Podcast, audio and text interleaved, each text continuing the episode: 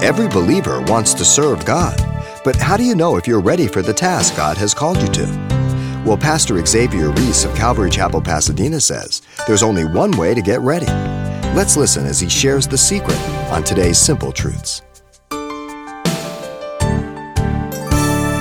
When steel is forged in fire, it would seem that it would destroy it, but in fact, it does just the opposite. It makes it strong and effective for its use. And so the same with believers. As we're tried and tested, He strengthened us to be forged for the purposes of God. Tried and true. God has purposed to use every situation of life to make us more like Him.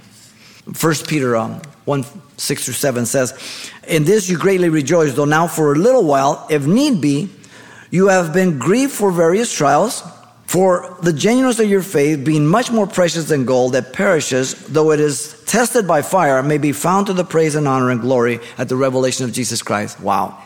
That's normal for the Christian, Peter is saying. In chapter 4, verse 12 through 13 of 1 Peter also. He says, Beloved, do not think it strange concerning fiery trials. Not just trials, fiery trials, which is to try you as though some strange thing happened to you, but rejoice in the extent that you are partakers of Christ's sufferings, that when his glory is revealed, you also may be glad with exceeding joy. The tribulations that come upon us are not even compared to the glories that will be revealed. 2 Corinthians 4 16 through 17. Trials and tribulations and testings are the testimony of the Christian and the church throughout history. Let me just give you a little one of Paul. This is real Christianity. Listen, 2 Corinthians 6 4 through 10.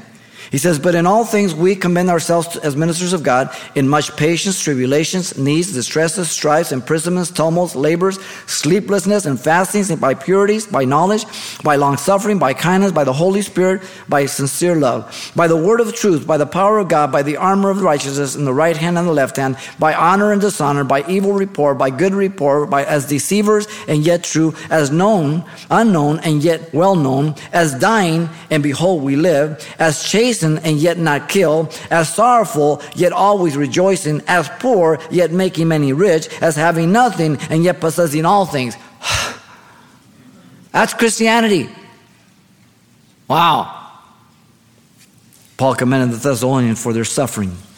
Second Thessalonians 1 through 1, 4 through 5, so that our both ourselves boast of you among the churches of God for your patience and faith in all your persecutions and tribulations that you endure, which is a manifest evidence of the righteous judgment of God, that you may be counted worthy of the kingdom of God, for which you also suffer. Jesus told his disciples, These things I have spoken unto you, in me, that you might have peace. In the world you will have tribulation, same word, but be of good cheer. I have overcome the world, John 16 33. Now, this peace that Jesus speaks about is the peace of God for the situations of life. You've been listening to Simple Truths with Pastor Xavier Reese, a daily devotional of the enriching and precious truths found in God's Word. We appreciate you listening each weekday at this time, but you can hear this program again by following the radio listings link at calvarychapelpasadena.com. For more on the other ministries at Calvary Chapel Pasadena, visit our website. There you'll find information about weekly events Pastor Xavier's messages, even online booklets in English and Spanish.